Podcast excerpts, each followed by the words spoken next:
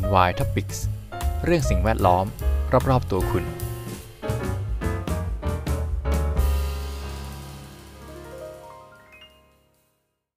สวัสดีครับ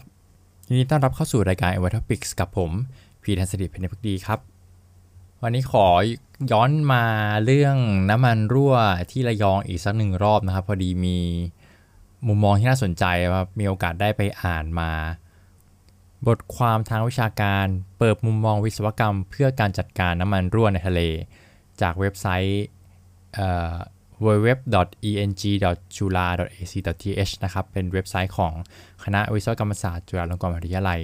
ก็มีอาจารย์หลาย ๆ ท่านนะครับเเขียนบทความกันมา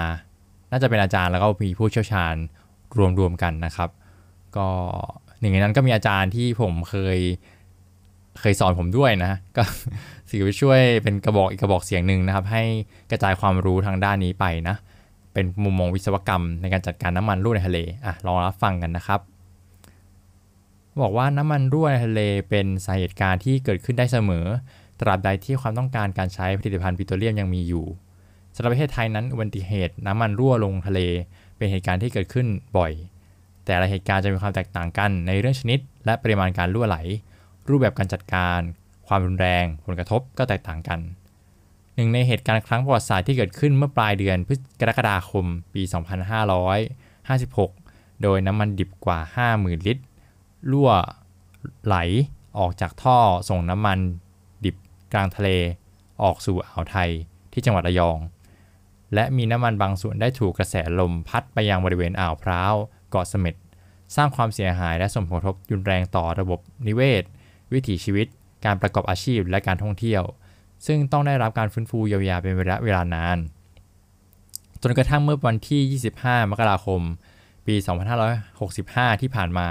เหตุการณ์ไม่คาดฝันก็เกิดขึ้นอีกครั้ง เมื่อมีปริมาณน้ำมันดิบรั่วไหลจากจุดขนถ่ายน้ำมันในทะเล หรือที่เรียกว่า Single Point Mooring SMP บริเวณนิคมอุตสาหกรรมมาบตาพุธจังหวัดระยอง เกิดคราบน้ำมันปนเปื้อนในทะเลเป็นวงกว้าง และคราบน้ำมันดังกล่าว ได้ถูกซัดเข้าสู่หาดแม่ลำพึงในที่สุดทำให้ทะเลและหาดทรายในบริเวณนั้นเปลี่ยนเป็นสีดำส่งกลิ่นเหม็นฟุ้งกระจายไปทั่ว จะเห็นได้ว่าอุบัติเหตุน้ำมันรั่วเป็นเหตุการณ์ฉุกเฉินที่หน่วยงานผู้รับผิดชอบจะต้องมีแผนปฏิบัติการ เพื่อเตรียมพร้อมรับมือกับสถานการณ์อยู่ตลอดเวลา เบื้องต้นในรายงานปริมาณน้ำมันที่รั่ว จากเหตุนี้อยู่ในช่วงค่อนข้างกว้าง ตั้งแต่ 20,000จนถึง400,000 ลิตรอันนี้ก็เปลี่ยนไปเปลี่ยนมานะครับ เขาบอกว่าที่เป็นเปลี่ยนไปเปลี่ยนมาเพราะว่าเขาประเมิน worst case ก่อนตอนแรกแล้วพอ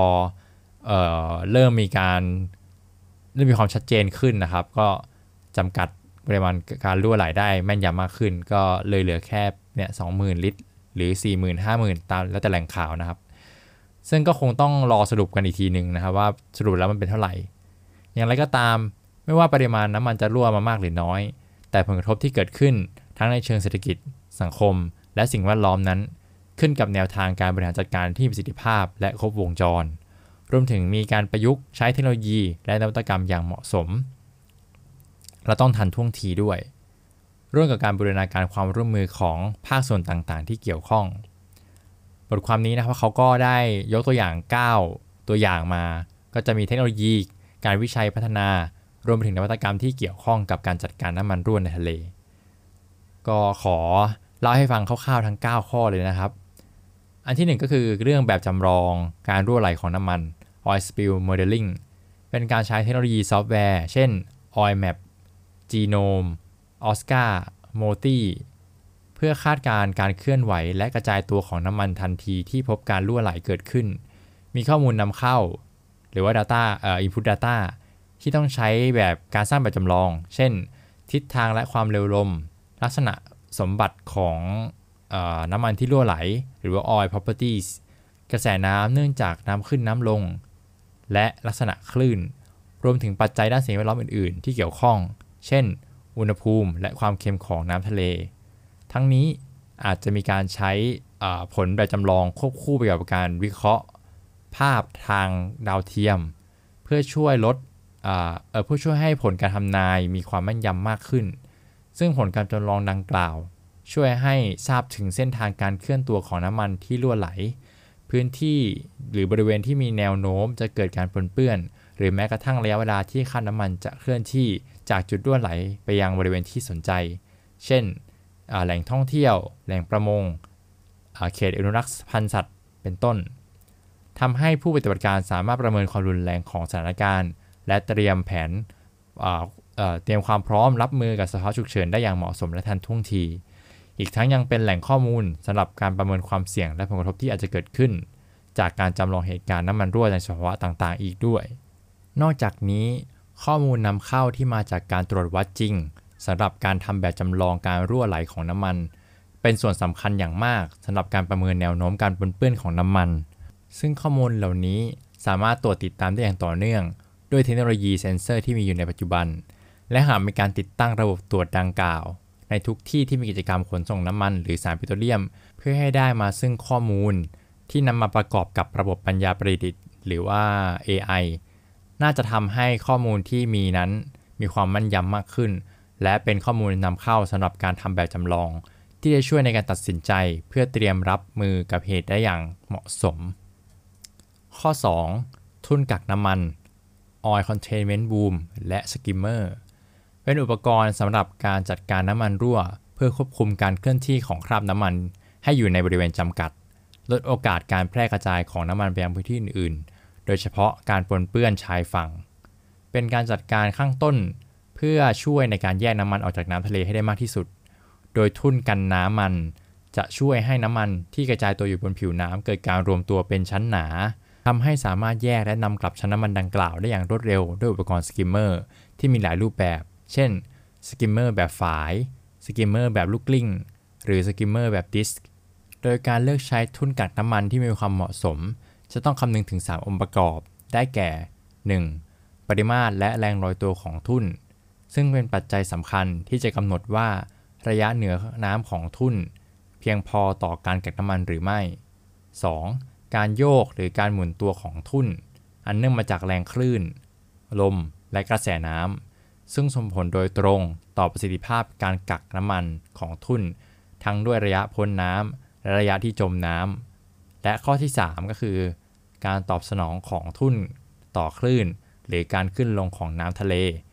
โดยทุ่นที่เหมาะสมจะต้องสามารถรับแรงกระแทกจากคลื่น หรือไม่สูญเสียการทรงตัวในการลอยขึ้นลงของกระแสน้ำมากจนเกินไป มุมมองที่ 3 อันนี้น่าสนใจนะครับ ผมเพิ่งเคยได้ยินครั้งนี้เป็นครั้งแรกเลย สารกระจายน้ำมันแบบชีวภาพ biodispersant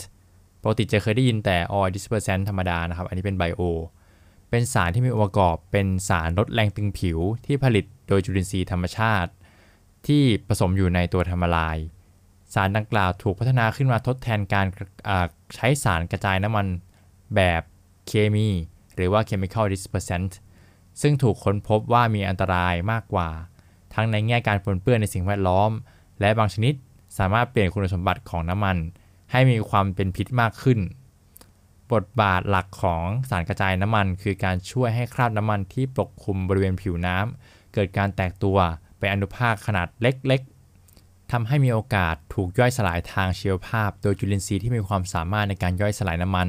หรือที่เรียกว่าเป็น oil degrading microorganism ตามธรรมชาติ มันจะคล้ายๆกับเวลาล้างจานแล้วใช้ วกสบู่หรือว่าน้ำยาล้างจานแล้วแตกตัวไอไขมันที่ติดจานนะครับ แตกเป็นมลภาพเล็กๆ แล้วก็ไหลไปกับน้ำก็คือมันมันทำให้มันสะอาดขึ้นนะครับ ในในมุมของทะเลก็มันจะทำให้น้ำมันแตกตัวเป็นเม็ดเล็ก ๆ แล้วก็จมลงไปสู่ใต้ใต้ทะเลนะครับ แล้วก็เพื่อเพื่อให้จุลินทรีย์ต่างๆ ในทะเลเนี่ยช่วยกันกัดกินแล้วก็เป็นการบำบัดไปในตัวนะครับ ซึ่งมันก็ อาจจะทำได้มีตัวย่อยได้บ้างไม่ได้บ้าง แต่ถ้าปริมาณเยอะๆเนี่ยมันก็อาจจะไม่เหมาะนะครับ เพราะว่ามันจะไปทำลายพวกสิ่งมีชีวิตที่อยู่ข้างใต้ทะเลนะครับ ก็ไม่ค่อยนิยมใช้กันเท่าไหร่ ถ้าใช้ต้องมีการควบคุมอย่างเหมาะสม ไม่ใช่ไม่ค่อยนิยมสิ อาจจะใช้กันเยอะ แต่ในมุมสิ่งแวดล้อมครับไม่ค่อยไม่ค่อยดีต่อสิ่งแวดล้อมเท่าไหร่นะครับ ถ้าพูดกันตามตรง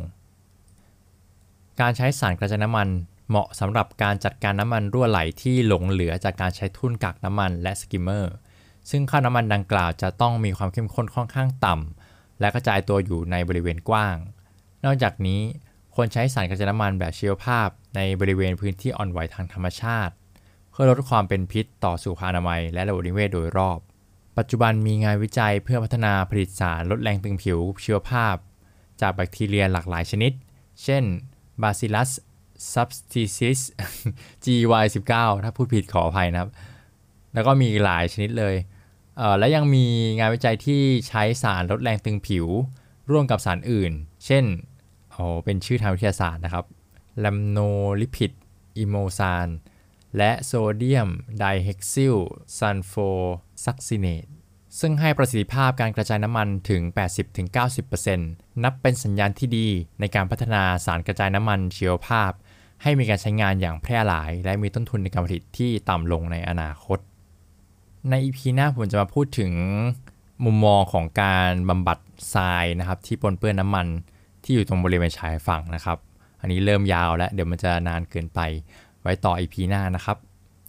เพราะสิ่งแวดล้อมอยู่รอบๆตัวเราสำหรับวันนี้ขอบคุณที่ติดตามนะครับ สวัสดีครับ NY Topics เรื่องสิ่งแวดล้อม รอบๆตัวคุณ